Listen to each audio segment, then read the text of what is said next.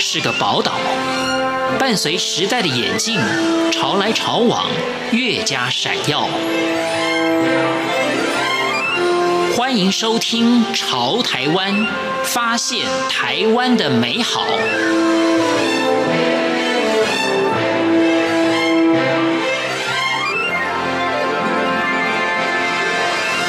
听众朋友您好，欢迎您收听《潮台湾》，我是文心。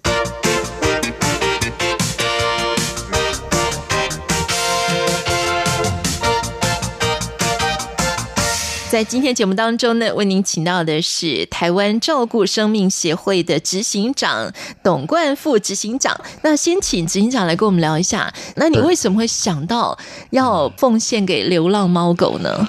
嗯、各位听众大家好，好，因为我从小在北港乡下长大。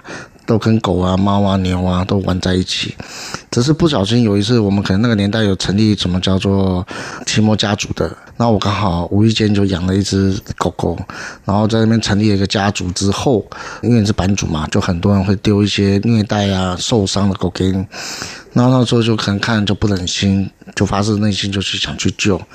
那时候去救的时候，因为我们那时候年代常常看的是动物频道。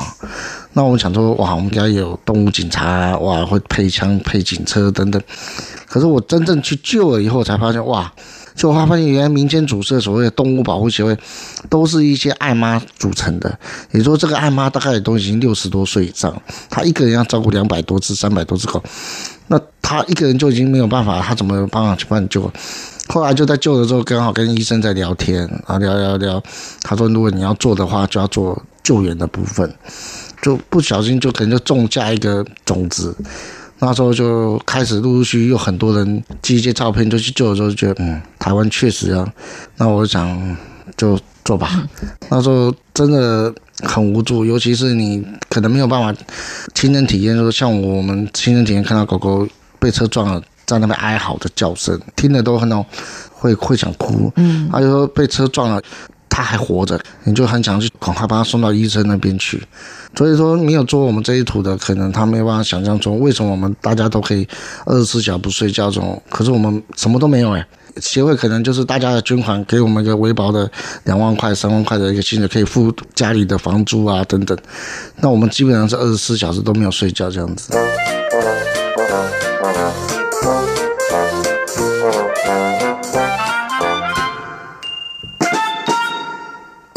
在二零零五年呢，招生会是全台湾首创二十四小时救援的猫狗一一九的动保团体。二十四小时真的是让你们这一群有热血又有使命感的人，当然在久了之后也会无法负荷哈。我们基本上从上班就没有下班过，呃，尤其你看我们的北部就只有一个在救。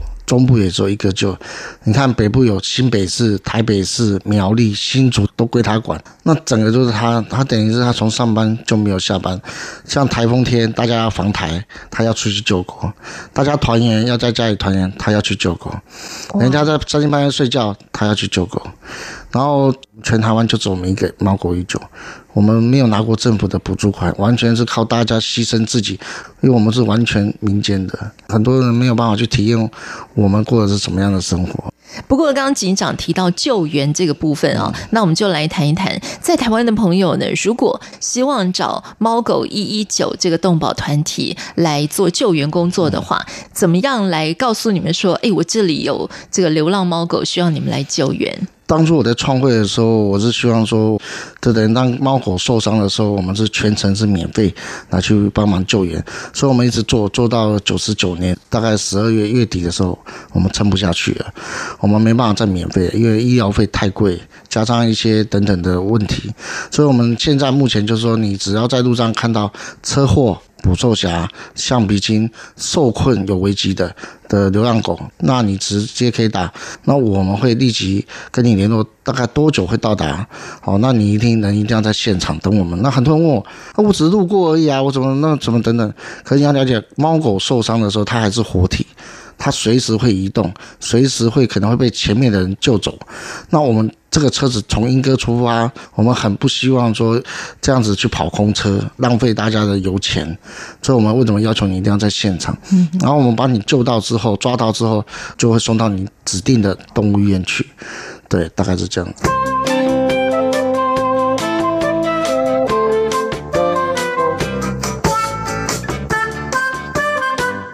那另外呢，在二零零七年，你们成立了这个动物救援特种车哦。对，因为我们一直很向往说动物有一个所谓的动物警察。那很多东西我们都是率先先做给政府看。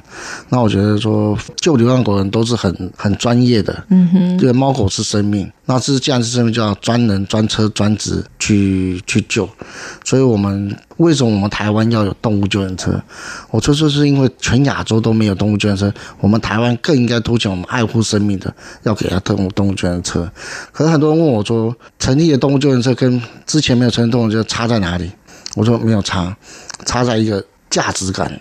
我今天自己开一台车子，我自己贴猫狗永久，自我自己跟我们这些一群的爱猫狗承认，它猫狗是生命。可是我成立的是政府的动物救援车，是连政府也承认流浪猫狗是生命。我要做的是要让政府承认流浪猫狗是生命。我觉得这是一个流浪猫狗的生命价值的一个提升。基本上虽然叫猫狗永久，但是只要能帮忙的，我们都会尽量来帮忙协助啊。嗯，所以这些动物啊，救援了之后的下一步该怎么办呢？呃，我们如果是保育类的。我们必须要交给动物园，或交给所谓蓝头的部分，因为我们在法令上是不可以饲养保育的动物。嗯，好，但是我们去救在安养的过程中是没有处罚的。我们等养一阵子，它身体调养，我们再交移交给所谓的政府机关。那如果不是保育类的部分，那我们就会尽量来开放送养。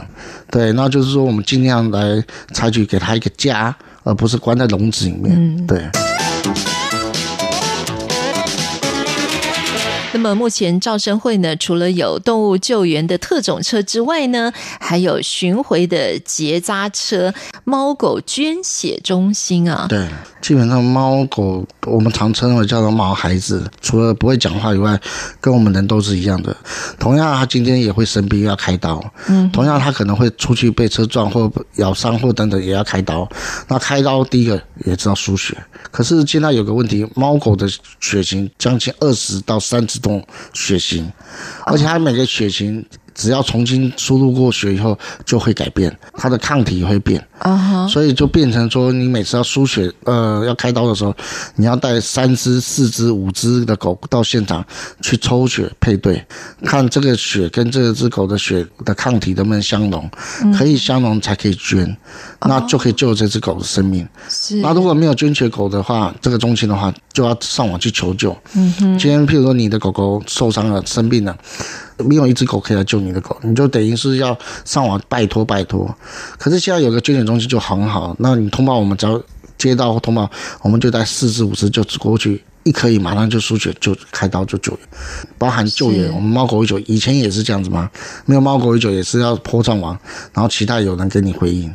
可是现在不用了，你像早打给猫狗永久，它可以告诉你是半个小时到，还一个小时到，还两个小时到，最起码你心中就有底了。嗯哼，对，因为所有猫狗都避免不了要开刀，嗯，不论是疾病也好，意外也好，它都要需要要开刀，开刀的时候就需要捐血。所以带去配对的这些捐血的狗或猫，就是你们现在在你们的饲养场里面所饲养的这些猫狗吗？对，我那时候一直在想，因为我是很喜欢手创东西，我就觉得说这些救回来的猫狗基本上有时候中毒的，有时候车祸的，我们花了很多心血，终于把它救回来。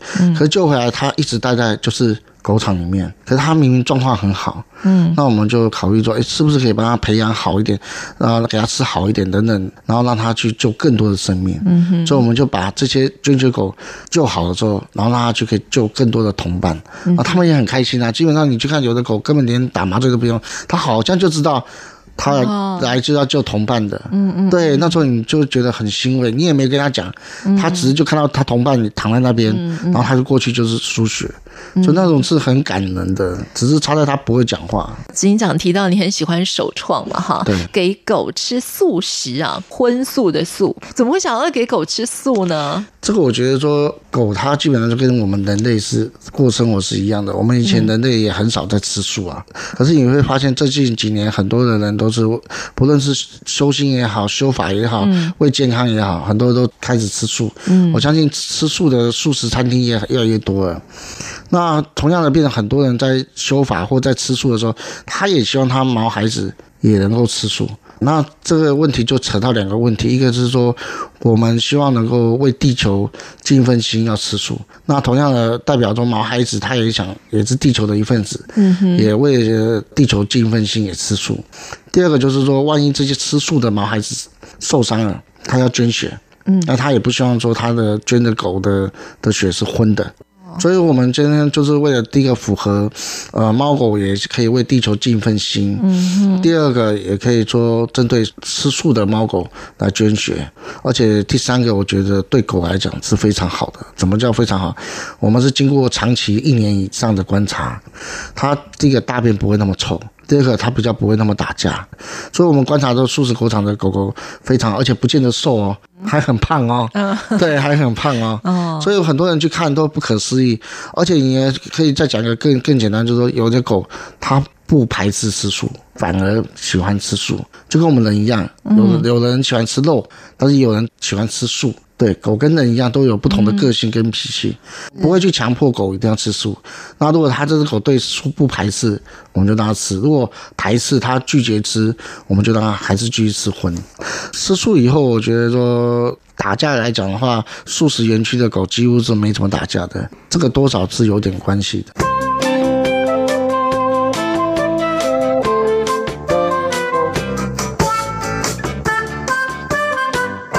接下来呢，我们要来谈的就是这个临安乐死的政策。基本上，在大家那个年代，是因为不忍心一条生命就因为十二天没有人认养，嗯，就被扑杀杀掉了。所以是因为这不忍心的部分，所以我们希望我们是一个文明的。爱护生命的一个国家不应该是这样对待生命的，所以我们在推动所谓的临安的死。那在推动临安的死的时候，我相信很多的动保团体跟很多的相关人士都有所谓的配套，就说今天我们希望政府推动所谓临安的死是有配套的临安的死。可是，在我们政府颁布的临安的死，很多的地方政府是措手不及的啊。零安乐死通过，这是很惊讶的。那反而台北市、新北市啊、呃，再加台南跟高雄四个县市来得及，就是做零安乐死的，因为它有配套。你去想，一个收容所，它里面的一个笼区可以关五只狗，那以前它最多就五只，它的一个空间不会互咬等等，还有疾病传染的问题。那因为你现在零安乐死，所以它现在一个笼子里面可能就关了十五只狗，那你十五只。一定会殴打，一定会互咬，最后他不用安乐死，他就直接互咬就死了。那第二个密集度高，就会传染疾病。那传染疾病就譬如犬瘟、有肠炎，一中就全部都中了，全部都死了。等于说现在的收容所的环境就等于疾病传染就直接就死了，就会变成这个政策本来是一个很美好的一个政策，就因为没有配套，就变成大家都不喜欢。所谓的配套，说第一个。你的收容空间是不是应该要增加？你势必要多盖一所到两所。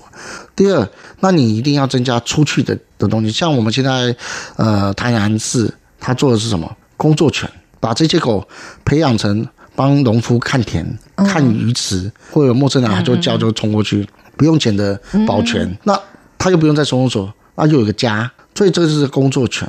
那像我们新北市、台北市在推的叫伴读犬啊，陪小朋友读书的。今天小朋友这个这一班哪一个比较乖，考试考最好，那狗狗就坐在旁边，就陪他读书，叫伴读犬。是。那还有就是经过一些等等的送养出去，就是说我们的送养空间送养的要出去，那包含要网站啊，还要跟动保团体配合，如何去把狗狗提升它的送养的几率，好等等，然后再来就是非法繁殖场要控管，甚至我们像政府在推动，就是狗要入户籍。嗯，这样子全面这样整盘做下来，这才可以真正达到所谓的临安乐死。